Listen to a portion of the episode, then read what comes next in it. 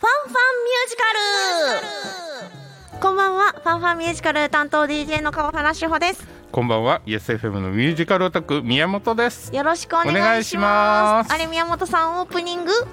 ということは、はい、っていうかもう私のテンションが上がってるのが声でわかると思います。僕も上がってます。はい、ゲストをお迎えしましたので、どうぞ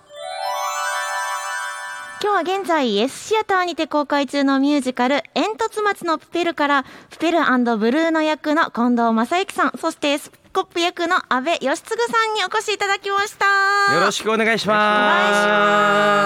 す。イエーイ。いやー多分ね2人一緒にゲストって初かもしれないこの番組お、おやった。初に。初そうやんもう私的には両手に花 花両手に親父です花になってます。大いや。もうありがたい限りなんですけれども、はまずせっかく来ていただいたので煙突町のプペルのミュージカルについてちょっとご紹介いただきたいと思うんですがはい。じゃあ私近藤のご方から近藤正幸から紹介させていただきます。累計70万部超のベストセラー絵本「煙突町のプペル」をミュージカル化原作の西野昭弘さんが脚本演出を務め、えー日本ミュージカル界を牽引するキャストスタッフが東京キネマクラブにて初演がありました。今回は大阪を拠点にダンススクールやイベント運営など幅広くエンタメ事業を手掛けるインプレス合同会社が上演を企画。脚本音楽美術衣装は初演のままに演出振付キャストを一新。演出には劇団四季出身の高橋生馬さん。振付は劇団四季出身の日本屈指の日本屈指の振付家加藤啓二さん。キャストには下村碧さん阿部義嗣さん松原剛さん谷口あかりさん近藤正幸さん山科龍馬さんが集結。です。大丈夫ですか？声ガラガラじゃないですか？ガラガラ。緊張されてます？もしかして。緊張はめちゃめちゃしてます。なぜ？なぜ？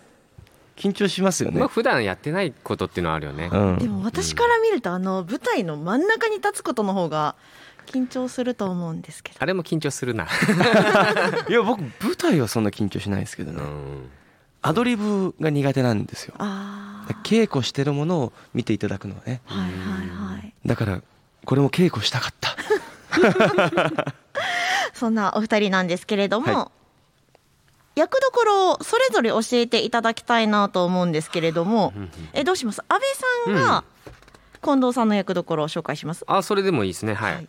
じゃあせっかくですのでまず安倍さんから近藤さんが演じてらっしゃるプペルブルーの役ご紹介いただけますか？このプペルブルーノっていうのはまたなんていうのかな？あのプペルという、まあ、キャラクターとブルーノというキャラクター 2, 2つのキャラクターがあるんですけどこの2役を、まあ、近藤君がマッチが、あの演じ分けているという感じですね。はい。でまあ役の説明ってあのルビッチという子供のえっ、とまあお父ちゃんの、えー役がブルーノでえっ、とこのお父ちゃんはねもうあの死んでしまってるんですよ。うん。うん、で、えー、とハロウィンの夜に、えーそのお父ちゃんの心臓が、えー、とドクンドクンっていうあの心臓ですね。心臓が落ちてくるんですね空から。でその心臓がこうゴミをこうなんていうかなこうあの集めてでえっ、と出来上がった生き物がプペルみたいな感じで、はい。はい、なので、えっとブルーノのこう魂を持っているゴミ人間っていうのがプペルっていう感じなんですね。うん。うん、でもプペルはもうほとんど記憶がなくてあのすごくピュアピュアさだけを持っているブルーノの本当のなんていうかなそのピュアさだけを持っているなんか存在っていう感じで、うん、そんな感じかな。いや めちゃめちゃすごいですね。うん、いや。俺よりちゃんと理解してるというか。おいおいおいおいおい。お。いまあうんそうそう。うんうん。ただだからその役者としてあのすごく難しい役どころだよね。完全に演じ分けるし、うん。あのただ記憶を喪失喪失してるだけじゃなくなんかこうやっぱり魂の部分っていうのは一緒なので、はい。なんか分かんないけど惹かれるとか惹かれ合うとか、なんかそういう俳優として結構やりがいのある役だなって思ってます。ちなみに近藤さんは演じてみてどうなんですか？あでも本当言っていただいた通りで演じ分けにすごい苦労したしやっぱそのププペルをやってる時の、うん。なんだろうなこの何にも知らない空っぽな状態からどんどんいろんなものを学んでいったりこの分からないけど惹かれたりっていう部分はもう今でも追求してるところですよね。でもやってみてはもうめちゃめちゃ楽しいです。なるほど、うんただただ楽しい。この目の前の相手から受け取るものをうん。素直に受け取るだけでいいのではい。それはやっててすごい楽しいなって思います。なるほど。では近藤さんから。はいスコップ役を紹介いただき頼むぜトップはもうおしゃべり炭鉱夫という あの異名がありますけども。でその通りでもずっとおしゃべりをしてなんていうんですかね。あのみんなの賑やかしじゃないですけど。でお酒が好きででみんなとワイワイやっててずっとあの飲み屋さんでね。でそれで自分のこの信じてる信念をずっと持ってるんだけど、まあ、みんなにはそんな言わず酔っ払ったらバーって言っちゃうようなお茶目なところがある。という。でもやっぱあれですよね。芯が強い人間ですよね。ずっとそれを持ってる。あれどうでしょう？ちょっと待って。いや違うんですいやよつ全然スコップ理解してないな。えそんなんじゃない？なんかね近藤さんが喋ってらっしゃる間に安倍さんがすごいニヤニヤしてて、そうニヤニヤしてこっちだって違うんですよ。このいただいたねこの資料みたいなのあるじゃないですか、はいはい例でこうやって挙げられてるんですけど、うんあの役の紹介って。スコップのとこスコップは炭鉱夫でおしゃべりな炭鉱泥棒。ルビッチと同じく星の存在を信じていますしか俺の中にこの情報がないから。普段一緒にやってきたじゃん。やって一緒にご飯食べたじゃん、食べた。うん。ね。一緒に喋ってきた。一緒に喋ったじゃん。じゃあその時のやつをちょっともう一回教えてもらっていいですか？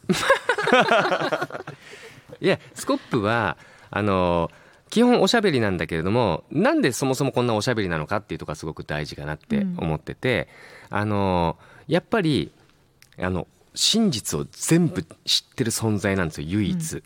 で今回のこの作品で言ったらあのまあ狂言回し道化クラウンとかそういうかあのピエロとかね、はい。そういう役どころなんですけれどもこれは原作のあのスコップとはちょっと違うミュージカル版ならではのスコップの、まあ、存在なんですけれども。だから本当にね全部分かってるんだけどあるシーンではあの役の中に入ってちゃんとこう対話もするしあるシーンではお客さんにめちゃくちゃ近い存在にもなったりするしあのとにかくでいっぱい喋って賑やかすんだけどこれは真実を知ってるからこそのごまかしというかあのおちゃらけというか、うん言葉によってそれをなんていうかなあのごまかしてる、うん。感じ、うん、そんな感じ。それ。俺が言いたかったのはそれです。それそれそれ、だよね。それそれそれそれ、そうそうそう。そうそう いや私自身ははい。映画を見たことがあって、うんうんで東京の舞台の配信というか、出してくださってるのを見た上と、うんあの安倍さんの劇団四季時代のうん。いろんな役を見せていただいた結果、え？って思ったんですえスコップなんだ。へえで実際やってみてはどうなんですか？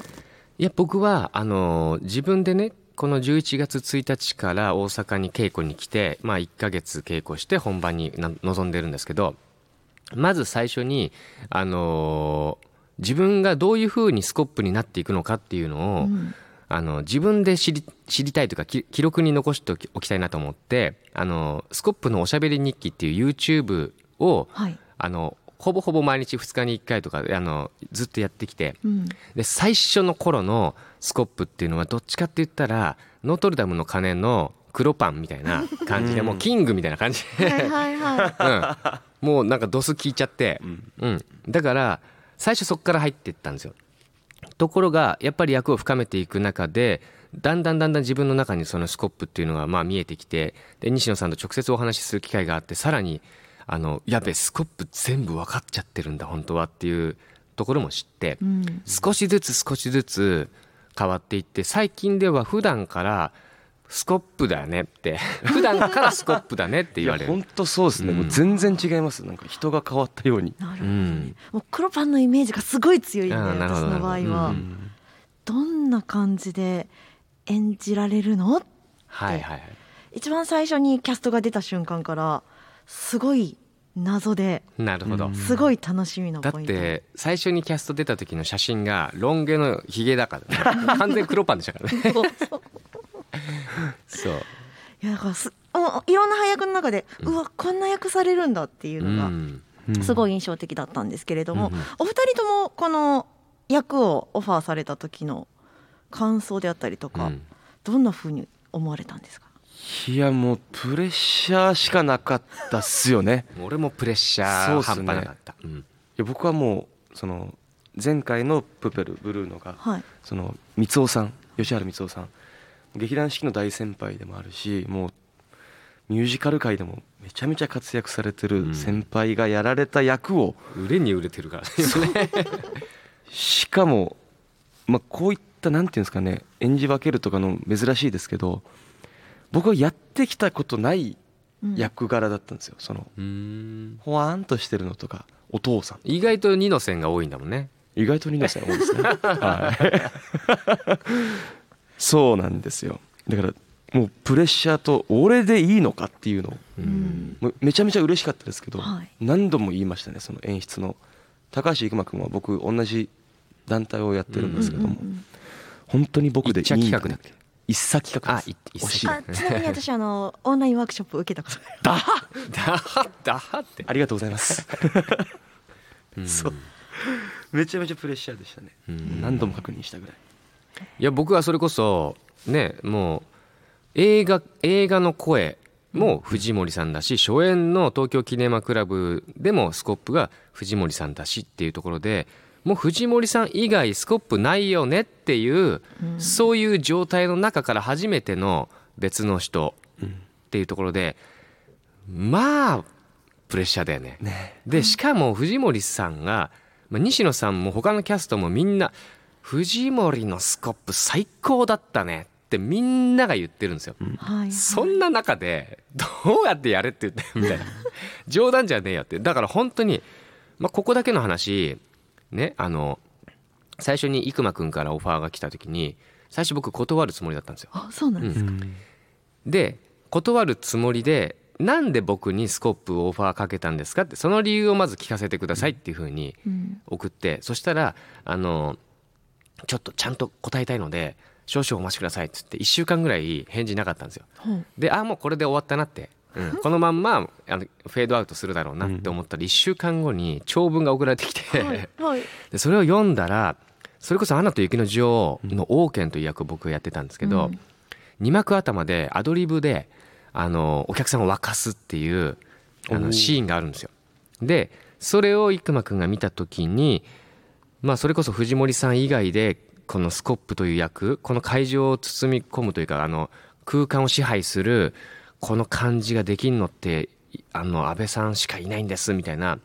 でもあの僕の中のなんだろうな自分があんまりこう自分の中では分かってるけどあんまり人が僕をこう見た時にあのそこまで分からないっていうところまで生馬くんはその文章の中で書いててうん。あこの人ちょっと面白そうだなって思ってそれで、うん、ちょっと怖かったけれども、はい。まあ、オファーを受けたっていう感じだったんですね。高橋さんと安倍さんって劇団四季時代は一緒に何かをやったりとかないかやったんですか？僕ね実はね彼とは同期なんですけど、はい。一度も喋ったこともなかった。え？挨拶もしたことなかったでもちろん共演もしてないので、うん。あの作品が全然違うともうほとんど合わないんですよ。はいはい。でレッスンでたまに見かけるけれどもまあね30人40人受けてるレッスンだから、そこで話すこともなくただなんかね一人ニューヨーカーみたいなやついるなみたいな。感 じでみんなさね劇団四季ねちゃんとしてる人多いのでちゃん人なんかニューヨーカーいるなみたいな。ド派手でしたね。そう派手で。うん。なんだあの人っつって。かそんなイメージ印象がうん。あって。で僕はあの去年の12月31日で式を対談して、はい。で今年に入ってから急に生馬くんから連絡があってうん「おお名前知ってるな」みたいなそんな感じでした、あそのくらいだったんですね、うん。もう昔から知っててあじゃあじゃあやろうかみたいはない。イメージではなかったんです、全然違いましたねで以前この番組にジョーさんにも出ていただいて、うん。この作品にかけるすごい熱い熱い熱い思いを聞かせていただいたんですけれども、はい。お二人もやっぱりあの熱い思いは聞いたんですよね？僕は聞きましたね。はい。僕聞きました？僕ねあのそれこそあの東京にはい、わざわざね僕に会い会うために新幹線でジョーさん来てくれてそれでで本当は、えー、と高橋育馬君とジョーさんと僕と僕のマネージャーの4人で、あのお話しするっていう会があったんだけどあの育馬君がドタキャンして「え？すいません」みたいな感じで「はあ?」みたいなそんな感じだったんだけどで結局ジョーさんとでジョーさんのお知り合いの方と、あの4人でご飯食べたりその時にうん。あのすごくねその熱い思いははい、聞かせてもらいましたね。うん近藤さんは？僕まだジョーさんとゆっくりお話しする時間が取れてない。うん。さん。えまさかの？そうなんですよ。でもあのその熱い思いを多分演出の高橋育馬君にはい。伝えていただいたのか育馬からもすごい絶対これ成功させたいんだっていう思いを聞いてますけども、なるほど、はい。うんうんうん。で今もうかなり公演も進んでますけれども手応えとしてはどうですか？最高ですそうですね。ね。あのまあまあまずやれることはもう全部今やってるし、うんお客様もすごく楽しんでいただいてる。っていう意味ではもう最高だなと思いますが、僕はまだまだやれるなと思ってるし、あのやっぱりこれって再演再再演、うん。あの重ねていってどんどん成長する作品だなと思ってるので、うん。うん今回は今回で最高だなって思ってはいますね。いや大人。大人だな最高ですってすぐ言っちゃいましたよ 俺。いやでも最高ですっていうのもやっぱお客様がめちゃめちゃ温かいんですよ、あれに助けられた部分が超あって。あるね。う。ん。あのお客様のあったかさでキャストがバンって一気に盛り上がったのがうん。感じられたのがすげえ最高でした。うん。なんかツイッターで演者たちの熱い思いが時間が伸びましたみたいな感じで 見たんですけれどもそうですね。最初の前説前説っていうかなんていうんですかあの、うん。劇場アナウンスでうん吉嗣さんが喋ってくださってるんですけど上演時間は90分ってところかって言ってるけど、うんうん。110分ぐらいになってるんです100で昨日は115分あって だんだん伸びてんだよ。だからねね芝居においてあのー時間が伸びるってあんまりいいことではないんだよね。ね。うん、そう。だからまあそのなんだろうなもともとは90分の作品だったけどもう生馬くんが作った時点で110分ぐらいだったんだよね、ううん。んだからそれが今また伸びてきちゃってるから役者がだんだんこう気持ちよくなって少しずつ間延びしてる可能性もあるので、うん。そこは詰められるとこは詰めていきたいとは思ってるよね。うん。でこの番組劇団四季が好きな方もたくさん聞いてくださってるんですけれどもそうなると気になるのがですね加藤圭司さんです。はい。おっと背筋伸ばした。振り付けが加藤さんということなんですけれども、僕から喋っていいですか？はい。僕はねあのー劇団四季の初舞台が敬二さんのあのまあ指揮をする。えー、クレイジー・フォー・ユーという作品で、えーもう半殺しの目にあってる。マジでいやすっげえ劇団来ちゃったなと、うん。でも洗礼を受けてだからだけどその後その作品より大変な舞台ってなくてだから一番最初が一番大変だった、うん。刑事さんの、だからもう今回僕はねもうかなりビビってたんですよ。はい。かなりビビってたんですけどあのー稽古で大阪に1回10月かな？あの2日間ぐらい来た時があって振り付けをちょっとやると。あのスコップのナンバーをね。その時にあのー刑事さんが、まあ、僕はもうビビってましたけど刑事さんが「あ吉嗣君!」みたいな感じで「元気してんの?」みたいな感じで言ってくれてまず「あ安倍安倍」みたいな感じでずっと式で字が言われてたから僕の下の名前知ってるんだっていうことにまず で吉嗣くんくん付けだと思ってなんかねそこから始まってでも僕はまだまだビビっててでも稽古をあの重ねていくうちに一回ご飯を食べに行ったんですよ。うん。その時に初めて刑事さんとちょっとプライベートな話をして、で刑事さんってそもそもなんでこういうこの業界に入ったんですか？とかなんかもうなんか本当にプライベートな会話ができてそっからね僕めっちゃ刑事さん好きになっちゃってでで刑事さんもなんか僕のスコップすごくなんかあの喜んでくれて、うん。うん、なんかいろいろこうねやってくれるんですよ。うん、もっとこう足してもっとここもっとややっちゃやっちゃっていいよとかなんか言ってくれて。だからね今はね僕は刑事さんが来てくれるとピリッとするんだけどすごく安心もするっていう存在に変わりましたねこの作品で。安心する。近藤さんは？僕も最初刑事さんめちゃめちゃ怖い方だっていう噂をまず聞くじゃないですか やっぱり。厳しいしきちんとされてるイメージですけれども。もう本当にでもその通りで僕も劇団時代2作品目に「王子と小敷うん」に出演させていただいた時に刑事さん稽古っていうのがあって普通に振り稽古この振りを移していただいて練習してじゃあ刑事さん稽古に向けてちょっと練習しましょうで刑事さんがこの日にいらっしゃいます。っていう時に見せてあの全く違いますってなって ボカーンって爆発するみたいな。もうあれを一回経験して。なるほどね。でそれ以来だったのでうん。めっちゃ怖えって思ってたんですけど一回僕あの作り手側でうん。ご一緒させていただいて、はい。僕が演出助手で刑事さん振り付けで作品を作らせていただいたんですけど一茶企画の。一茶企画。あ一茶企画、うん。一茶企画。そう。一茶企画で、その作り手側としてご一緒した時にもう超頼もしくて、でなんで厳しくするかっていう理由も聞かせていただいて、えー、でなんでなの？俺知りたいそれ。やっぱり俳優が頑張って頑張ってもう限界だっていうところから一歩超えたところに感動があるんだっていう、うん。だからもっと見たくなる。この昨日できてた振りができるようになってたらじゃあもっと彼が頑張ったらすごいとこまで行くんじゃないかっていううん感動が見たいんだっていうので。そうだね。限界超えたところにあの言ったけど感動があるっていう、はい。だからそこまで引き出したいっていうのはすごく言ってるよね、で刑事さん自身がもう絶対妥協をしない人なのではい。うわこれはきついですけどやっぱ作品作りっていうかうん。に愛を持ってやっぱいい作品になっていくっていうのは、うん。刑事さんの横で見てたらもうすごいうん。尊敬しかないですね、ということはプペルの大阪チームはもう最強。最強ですね。最 いややっぱ刑事さんが刑事さんの存在は相当大きいよね。いやめちゃめちゃでかいです、うん。まあ M2 あの、えっとハロウィンチムニータウンハハロウィンチムニータウンっていうもう本当に始まって2曲目ぐらいでもういきなりもう全力疾走するあのナンバーがあるんですけどやっぱりもうそれをやるためにはこっちも本気で臨まないと怪我するし、そもそもできないよね。だから手を抜けない振り付けなんですよ。うん。そもそもね、はい。うん。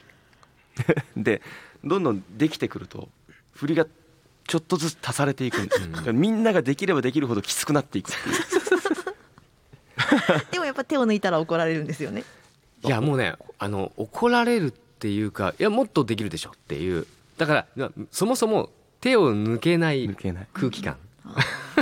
だしもう素敵ですよねキャストの方も、うん。手抜いてる人いないかったですね、お稽古でも。毎回全力で。でその上での皆さんに見ていただくという形で、はい。残念ながらチケットがもうほとんど残っていないというかほぼないんですよね。けど、けどそうです。配信という今や素敵なはい、ものがあって、うん。今回は豪華特典付きと聞いているんですけれどもおよよ教えていただけますか？教えていただけますか？そうなんですよ。豪華特典付き。あの 豪華特典付きなんですよ。今回ねあの本編とは別に特別トークショーというものを、うん。えー配信させていただいてましてはい。まずボリューム1バージョン1は私と吉嗣さんとルビッチ役のレノちゃんうん。と3人で対談させていただいた動画を撮らせていただきました、はい。あと2回目は僕と弾役の松原剛さん。そしてベラル役の下村碧さんと僕が対談させていただきました、うん。はい、この2本に関してはもう配信が始まっているわけですね。そうですね。あそうですね、うん。はい、僕も見たん。ですけどすごい和やかな感じでえー、え見ました吉杉さん見てない本当ですか？え見られる？のも。もう見られます。はい、で14日からですかね。14日は僕とローラ役の谷口あかりさんと、うん。スーさん役の山科龍馬さんとアントニオ役の黒川健也君とレベッカ役の伊藤若菜ちゃんと、えー特別トークショーさせていただきました。これ14日から配信開始です、迷いますね。どれどれ選ぶか。ねえ。ねまあ一番じゃないですかやっぱり。まあね それはね。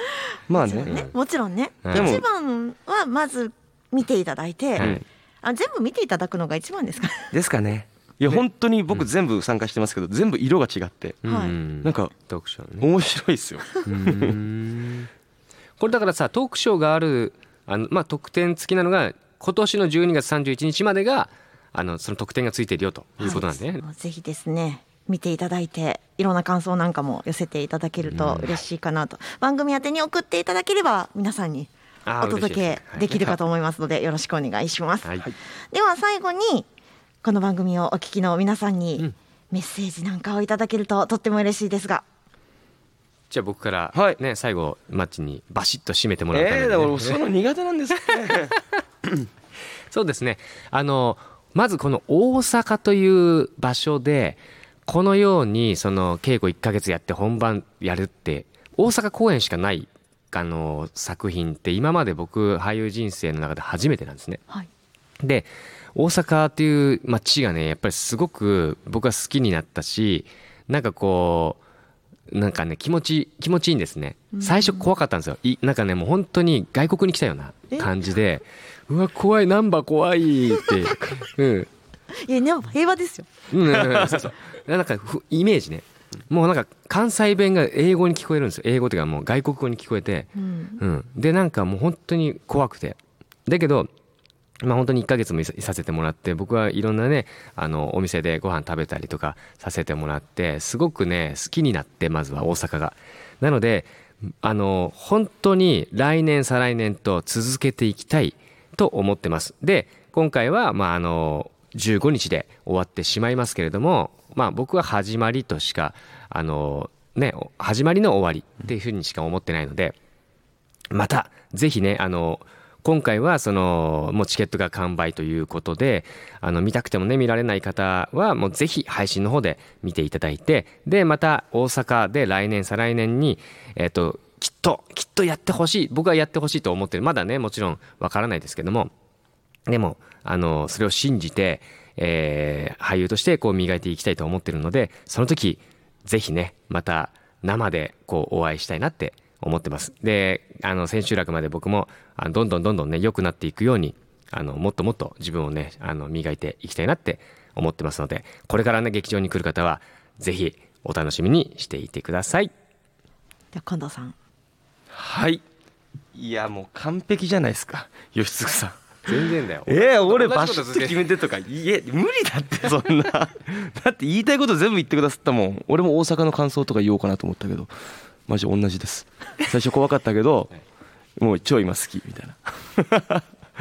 でもプペルに関してはでも本当に自信を持ってもうお届けできる作品になってますのでこれから見てくださる方もあの配信を見てくださる方も、うん。もうぜひぜひ楽しみにしていただけたらなと思うんですけどもやっぱり配信は配信で良さがあったと思うんですけどもやっぱり僕は生の劇場でこの体感してほしい。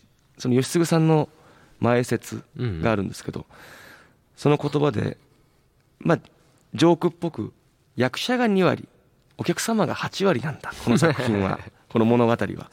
だから、うん。みんなが盛り上げてくれ。うん、つまんないなと思ったらあんたたちのせいかもしれないぜみたいなことをジョークでおっしゃるんですけど 本当にそれぐらいうん。やっぱ劇場の空気感って本当に素晴らしくてあれをやっぱ体験していただきたいなと思うので、まあ、ちらほら当日券があの、うんあったりなかったりするんですけど公式ツイッター煙突町のフペルの公式ツイッターの方で当日券の情報もありますのでぜひぜひそちらの方もチェックしておいていただけると嬉しいです。